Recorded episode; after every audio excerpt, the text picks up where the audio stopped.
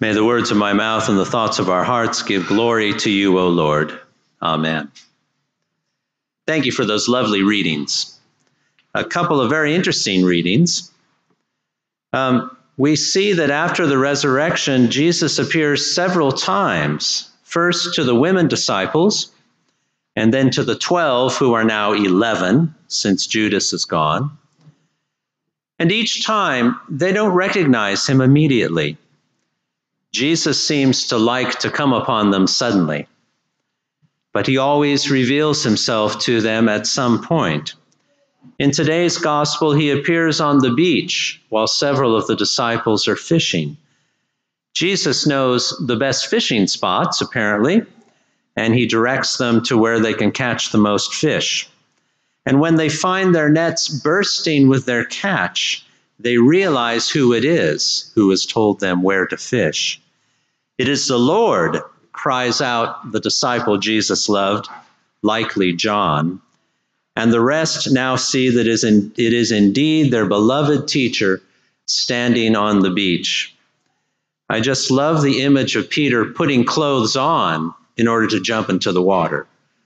Most of us take clothes off before we jump into the water, but I guess he wanted to have something on once he reached shore. So there have been several parts to this extraordinary journey from the disciples' point of view, this journey that they've been on with Jesus. First, they were called and experienced the strange pull which Jesus had on them, which made them quite easily and quickly abandon their former lives and follow him around the countryside. Then there was a long period of teaching when they spent most of their time sitting at Jesus' feet, literally and figuratively, as he taught them about the kingdom of God and how they were to live in harmony with God's wishes. It has been challenging intellectually and spiritually, but not onerous for them. Little by little, they've come to understand about this man, Jesus of Nazareth, and to see him for what he is their Savior and the Son of God. But now, school is definitely out. Without much warning, they are thrown upon the world and they must get on by themselves. They have been learning to crawl, and now they must walk on their own. Jesus gives them their final lessons on this, what you might call their last day of school. Three little words feed my sheep.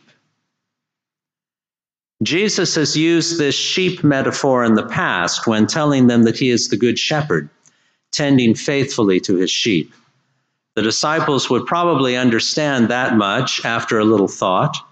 They would know that they and all the rest of God's children are the sheep. Some are gathered together with the others, some are lost, some are in different flocks altogether. But how are they to be fed? What is their food? How will they provide it when up to now it has been Jesus who has done all the providing? Now, food can be physical or metaphorical, sustenance for the body or for the soul. Jesus discounts neither at the expense of the other. When he was preaching to the 5,000, he provided fish and bread on the one hand, and spiritual teaching and prayer on the other. The body's need for one is just as important as for the other. Still, one who is dying of physical hunger needs physical food first. Once that need is met, other needs may be addressed. Jesus has always preached care for the poor and destitute, which certainly includes basic needs like food, clothing, and shelter. His disciples must now take up his mantle and do their best to serve his people likewise. Where are they to start? Well, we know where they do start, and it is told in the first chapter of the book of the Acts of the Apostles, commonly referred to as Acts. They start in Jerusalem, preaching to the crowds. Their preaching is energized through their knowledge that Jesus has risen, a strong story that they can tell to their audience. The people they address first are mostly not in physical need of bread, and so they focus first on the spiritual. Feed my sheep. Yes, they are still Jesus' sheep, and he is still the good shepherd, although his relationship to the sheep has changed. He is known to anyone who wishes to know him through the Holy Spirit, and the disciples or apostles, as the eleven are now called, are his hands and feet. Soon he has many more hands and feet as more and more people accept his call and receive the Holy Spirit in his name. The apostles in their preaching are effectively calling for more sheep feeders, and many will be needed, for the world is a big place, and there are so many people whom Jesus wants to reach with his gospel. There are so many people in so many flocks around Jerusalem and around the world who need Jesus' teaching. I think that sheep, even today, is not too strong a metaphor for many of our fellow humans.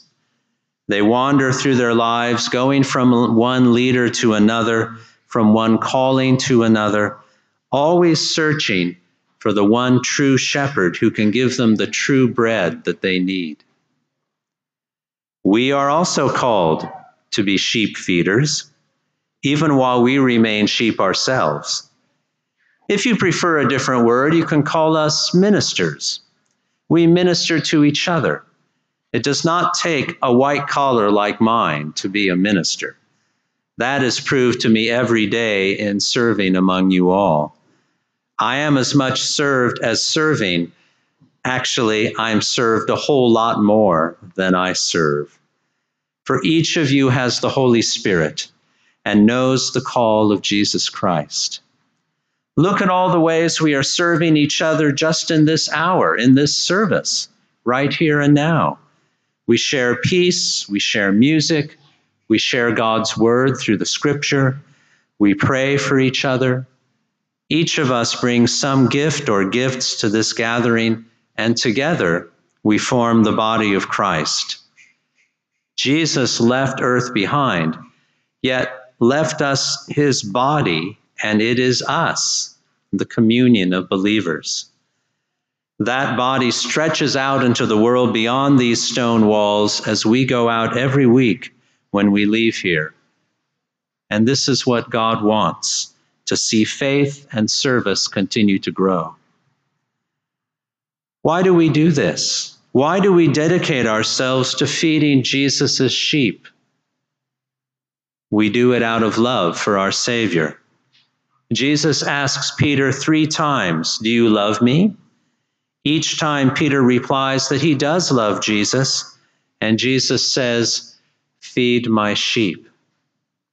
If we love Jesus, it follows, as night follows day, that we will serve his people our brothers and sisters here on earth. In this Easter tide, we cry out, Christ is risen. He is risen indeed. And then we get down to business, the business of feeding his sheep. And there are a lot of hungry sheep out there. Lord, give us strength. Give us strength to follow you and to feed your sheep. Amen.